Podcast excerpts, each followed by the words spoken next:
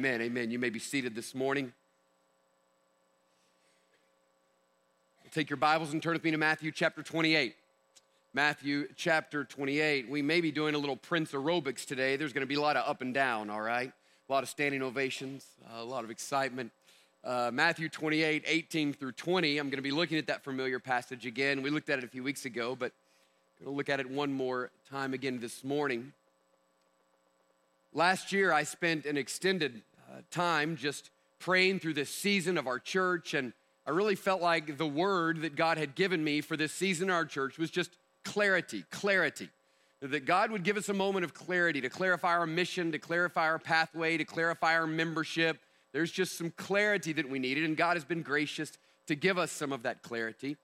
Uh, but I have to be honest, when I thought about all we were going to be doing at the beginning of this year, I did come into this year with a few concerns.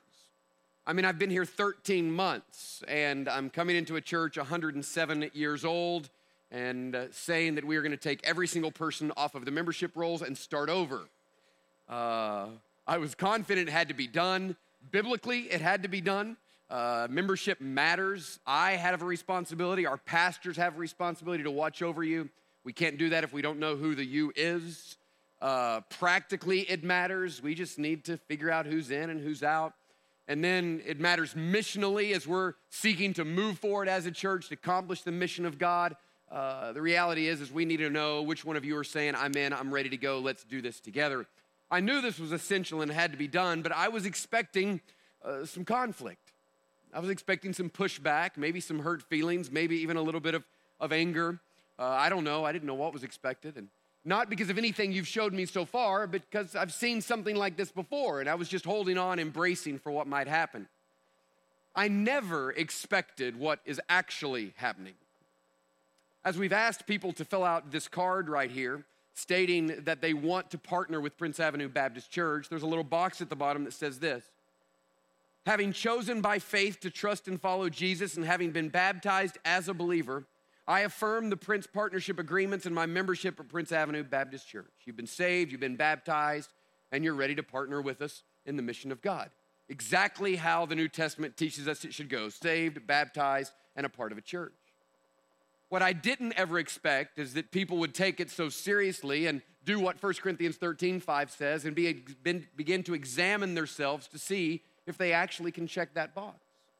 And it started with one of our deacons who's been here over 40 years saying, Pastor Josh, I, I, can't, I can't check that box. I was saved not that long ago and know that I wasn't baptized after I was saved. And then another deacon, having heard that, said, You know what? My story is the exact same. And then we never orchestrated it, we never planned any of this. Listen to this. This week, every day, call after call after call until this morning, we had 15 baptisms scheduled. Now, I, I never imagined that was happening. And we did not orchestrate it, we did not plan it. It was simply that the Lord is, is moving among us. Henry Blackaby says this He says, Our Lord does not come to us to discover what we would like to accomplish for Him. He encounters us in order to reveal His activity and invite us to be become involved in His work. An encounter with God requires us to adjust ourselves to the activity of God that has been revealed. In other words, God is always working. Our responsibility to see where He is working and get in on it. So this morning, I just want us to be careful not to move so quickly past this moment that we don't jump into the middle of something that God has orchestrated. I would feel differently if we would have planned this or mapped it out, but we didn't do that. God seems to be stirring something in our church, and I don't want us to miss out on what it is. So here's what we're gonna do this morning I'm gonna take a few minutes and I'm gonna talk I'm not going to talk, I'm going to preach. I'm not going to talk on baptism. What it means and why it matters and what it means to be a follower of Christ and to make that public. And then this morning, listen carefully, I'm going to call you to respond. I'm going to call you this morning. Just know right at the beginning to respond if you have not been saved, to be saved, and if you have not been baptized on the right side of your salvation, to be baptized. You say, What do I mean by that? What do I mean is this that we bought about 50 pairs of dark shorts and we have boxes of dark t shirts. And we have about six other baptisms that are waiting, people right there that are waiting that already have come over the last couple of weeks at the end of our service at the invitation. I'm gonna go up there and begin preparing those. But at the invitation time, I'm gonna ask you to make a decision. And we're ready right now, this morning. We will stay here as long as we need to stay here in order for you to get right with God.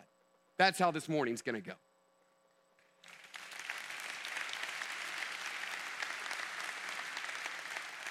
Now, I'm going to be very clear on the meaning of what I'm talking about with salvation and baptism. I want us to be clear on this one thing. I am talking to all of you this morning. I always love to have our children in the service, but I want you to know this. If you're a parent and your child at the end of the service says, Mom, Dad, I, I feel like this is something I need to do, we want you to let us know that and talk to us about that, but we want to be careful to take them through the right process uh, and not do that this morning. But students, teens, adults, we're asking you to make that decision this morning and make it public.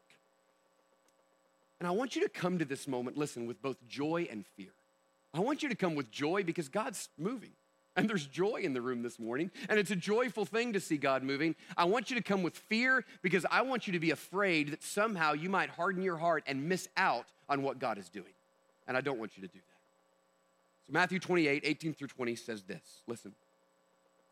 Jesus came and said to them, All authority in heaven and earth has been given to me. Go therefore and make disciples of all nations, baptizing them in the name of the Father and the Son and of the Holy Spirit, teaching them to observe all that I have commanded you. And behold, I am with you always to the end of the age. I want to take this text and tell you three reasons why every believer must be baptized. If you want to write these down, I encourage you to do so. The first one is this Baptism is a declaration of your faith in Jesus. Baptism is a declaration of your faith in Jesus. There is one command in this text and one command only. The command is make disciples. The command is not go, the command is not teach, the command is not baptize. The command is make disciples. The way we translate that here at Prince Avenue is to make a disciple, is to lead someone to trust and follow Jesus Christ. That is our mission. We don't have any other mission other than the mission of Jesus Christ. Our mission is to lead people to trust and follow Jesus Christ.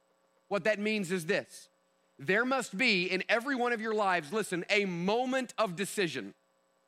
Following Jesus Christ is a lifelong process. It is a lifelong process that begins at a moment in which you make a decision that you are going to choose to trust and follow Jesus Christ. And there is a moment in which you are declared righteous by a holy God because of the moment in which you placed your faith and trust in Him. There must be a moment in which you do that, entering you in to a lifelong process of following Jesus. Following Jesus is not just a moment, but it always begins at a moment. When Jesus walked by Matthew's office, he looked at him and said, You come and follow me. He had a moment of decision like you have this morning. And at that moment of decision, he decided to trust Jesus. And that began a lifelong process of learning what it means to follow Jesus. It always begins at a moment. It begins at a moment in which you recognize your own sinfulness, that you realize that God demands perfection and your life has not matched up to that. It comes in a moment in which you realize your life is broken, and frankly, the longer you live, the more broken it gets. When you realize that you are headed toward an eternity separated from God in a literal everlasting hell, it is also the moment in which you realize that God, in His incredible grace, has sent His Son Jesus Christ to live the life that He demands on your behalf.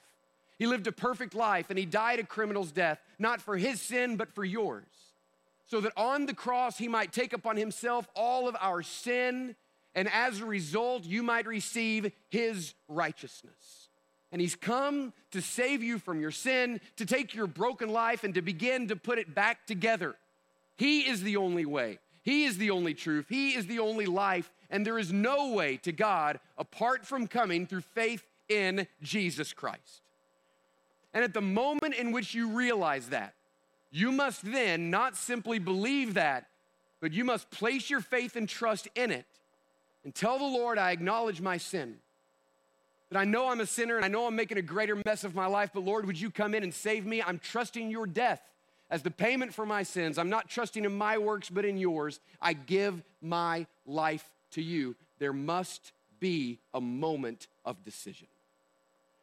Jesus says, disciples go out and call people to a moment. And this morning, I'm calling you, if you have not had a moment of decision in which you have said in one moment, this is the time in which I am trusting Jesus Christ and right now beginning to follow him, then you must have that today. And that moment is followed by baptism. He says, Now, as you have made disciples, what do you do with them? Well, you baptize them and then teach them how to be good disciples, but it all begins with baptism. Baptism is the way in which you declare your trust in Jesus Christ. You say, Well, I've trusted Jesus Christ. And then Jesus' response to that is, Well, then make it public. Make public your personal decision. That's what it means to be baptized.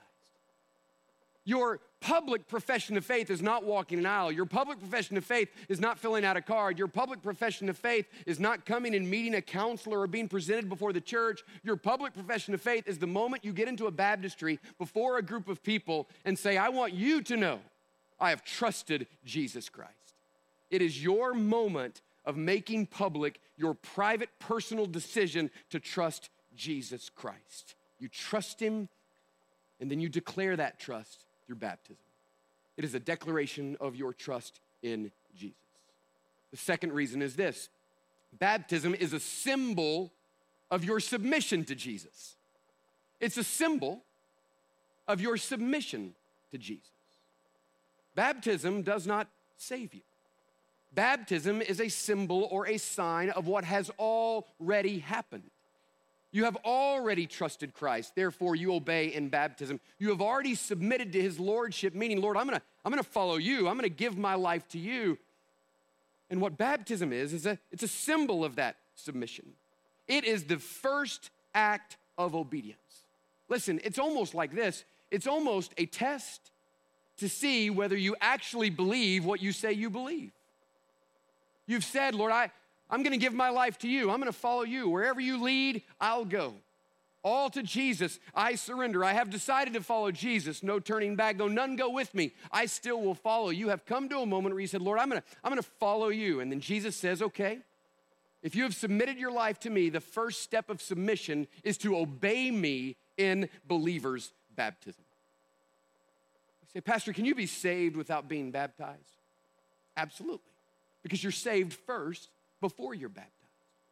But here's my concern anyone that's saved and refused to be baptized, I would very seriously question their salvation. Why would someone be saved and say, Well, yes, I'm, I'm saved, I just don't want to do that? The very first thing that Jesus Christ has called us to do. You know, one of the illustrations that's used often is the illustration of a wedding ring. Truth is, is the moment when you get married, you exchange rings, and this ring does not make you married. This ring is a symbol of that which is reality so that everyone else will know you're married. Do you have to wear a ring to be married? No. But if I refuse to wear a ring, something seems odd about that to me. If I say, Andrew, I'm happy to marry you, I just don't want anybody to know. I want to make sure that wherever I go, people know that I'm not married. That's a problem. And so I wear this, not that Ladies are very interested, but I wear this so that people know that I'm married. Here's the reality the Lord Jesus Christ is saying to you if you're ashamed to proclaim me before others, I'll be ashamed to tell you before the Father. But are you willing to go public with this? Are you willing to submit yourself to the simple request to be baptized? Now, I got to be honest, the truth is, is that baptism is, is awkward. And it's, it's often a little bit embarrassing, and it's a moment in which you have really no control. I mean, Sky threw some of those people down with some serious authority, and there is, it is a, it is, a, it is an embarrassing moment. Students, listen to me.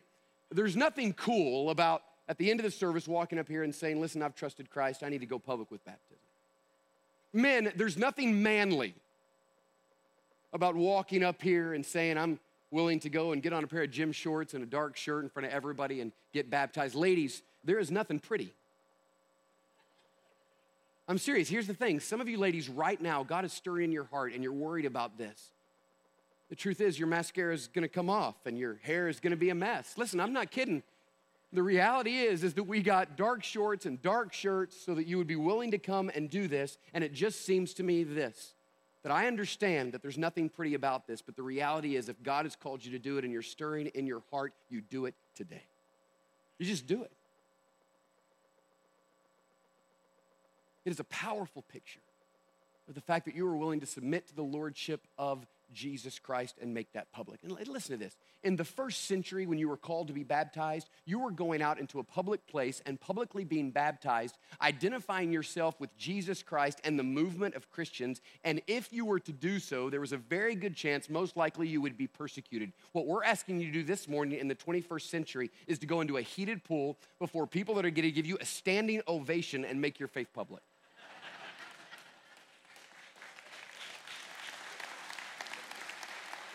It is a symbol of your submission to Jesus Christ. Let me tell you the third reason it is a picture of your union with Christ.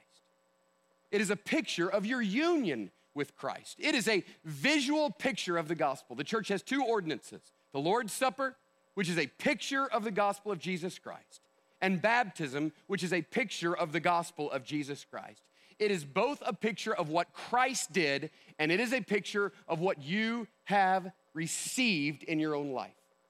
So the Lord's Supper is a picture of Christ's body and his blood. When you partake of it, it is symbolizing that you have received his body and the shedding of his blood as the forgiveness of your sins. Baptism is a picture that Christ died and was buried and was in the grave and came up in his resurrection victorious. And when you're baptized, it is a picture that because of your faith in Jesus Christ, Romans chapter 6, you have been united with him in his death, you have been buried with him, and you have been raised to walk in newness of life. It's a picture of all that you've received in your union with Jesus Christ. And this is exactly why baptism is only by immersion. That's what the word baptism means. That's the way Jesus did it. We know that because it says when Jesus came up out of the water. And it doesn't work any other way. It has to be this picture in order for it to be a picture of your union with Christ. And I'll say this some of my most precious and dearest friends who I have great community with and great relationship with are Presbyterians and from other denominations that might sprinkle. And that's fine. I just want you to know they got a lot of things right, but they've got this wrong. I say that humbly, but I'm just telling you every single thing in the New Testament, everything the word, what we see happen in the New Testament, and the very picture it must describe is a picture of being baptized as a believer by immersion to demonstrate and to proclaim what Christ went through has been applied to you. It's a picture of your union with Christ. I am, Lord willing, at some point, I don't know when I'm going to get to it, I was going to start this week, going to preach the book of Joshua. I've been meditating a lot and thinking about the book of Joshua and reading, particularly the first five chapters over and over. And I noticed something this week. It's one of the things that made me decide to do what I'm doing right now. It's in Joshua 6, in which the action starts and they take down the walls of Jericho and enter the land. It's a book of incredible movement and advancement. I chose it because, listen, I believe it's the, the book for us right now. We clarify who's in. We decide we're going to advance the kingdom of God for kingdom purposes. We want to receive and accomplish everything God has for us. But I noticed something. That chapters one through five are chapters of preparation, and before they ever get into land, here's what happens. The Lord says to Joshua, I want you to make sure that that entire generation that was born in the wilderness that was not circumcised is circumcised because they are not prepared to go and receive everything God has for them until that has happened in Colossians 2 makes it very clear the connection between circumcision and baptism both are symbols of our union with Jesus Christ. It symbolizes that we are the people of Jesus. And what I realized is this God is moving, God is advancing, things are happening. The question is this are you prepared and ready to move with Him? That's what this moment is about. There, there is no question God is moving. There is no question God is advancing. The question is this Have you come to a moment of decision in which you have given your life to Jesus Christ? And have you been baptized on the other side of that moment as a believer? God is preparing us in this moment to receive everything He has for us, and you don't want to miss out on any of it. This morning, I'm asking you to one of two things. This is our invitation one of two things. If you have not come to that moment of decision, do it today. Make your decision. I'm going to trust Christ. I've been playing games. I'm going to give my life. I'm going to begin right now. It doesn't matter if you prayed a prayer when you were young. Did you trust Jesus and begin to follow him? You need to have a moment of decision. I'm going to follow him today. And if you make that decision, we're going to baptize you today. Some of you said, I've made that decision, but I got baptized. Someone came to me before the service, baptized in kindergarten, saved later, and was never baptized. So this is the morning. This is it right now. And in just a moment, when we pray, our ushers, I mean, our, our, our counselors are going to come. They're going to stand here, men and women, facing you. And I'm going to ask that when we give the invitation, when we stand, you immediately come, you grab one of these, and they will take you back and get you prepared. We're going to sing some songs. We're going to have some time of worship. We're just going to stay here and watch God move. That's what's going to happen. Let's bow our heads and close our eyes this morning. I want to ask that no one be moving around. If it is your normal habit to step out during the invitation time, I'm going to ask that you stay right there in this moment. This is a significant moment in what God is doing. Listen to this for just a moment. If your head's bowed and your eyes closed, if you feel the working of the Holy Spirit in your life, meaning you feel a desire, a conviction that you have not had a moment of decision, that is not your flesh, that is not the enemy. There is no way the enemy would stir up in you a desire to be saved. That's the Holy Spirit of God. If you feel like you're coming to that moment in which you need to make a decision, yes, this is it. I'm going to choose right now to follow Jesus and to trust him. I want you to take this moment and just call upon him. Those who call upon the name of the Lord shall be saved. Say, Lord, I acknowledge my sin. I acknowledge my inability to save myself. Right now, I'm trusting you to be my Savior. I receive your gift of eternal life. And I choose right now to begin a life of following Jesus Christ. With heads bowed and eyes closed, if that is your heart's desire and you sense a need to start right now to make that declaration, I want to ask that you just raise your hand. Just raise your hand this morning. Just raise your hand. Keep them up. Keep them up. Many hands. Keep them up. Amen. And put them down. I know there are many others of you because you've talked to me this week whom you may have previously made that moment of decision, but you have not been baptized. This is it. There's no reason not to do this. Get in on what the Lord is doing. If that's you and you sense a need to do that, I just want to ask you to raise your hand. Raise your hand this morning. Raise your hand. Amen. Here's what we're going to do I'm going to pray in just a moment. We're going to stand. We're going to sing a song of worship. I'm going to ask, soon as we stand, that our counselors would come right here with their back facing me, facing out to the audience, and just be ready. Listen, if you raised your hand or if you didn't raise your hand but you sense a need to come, just come grab one of them. They will immediately take you and begin to talk to you about this decision as we have some time of worship. Let me beg you, do not get in the way of what God is doing. Do not harden your heart. Just be responsive and obedient immediately when we stand up, you step out. Don't wait, don't debate, don't hesitate. Immediately when we stand up, you step out. Father, we ask you to be with us in these moments. This might be a holy moment in which you are moving.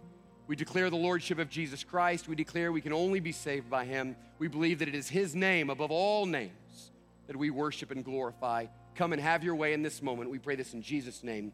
Amen.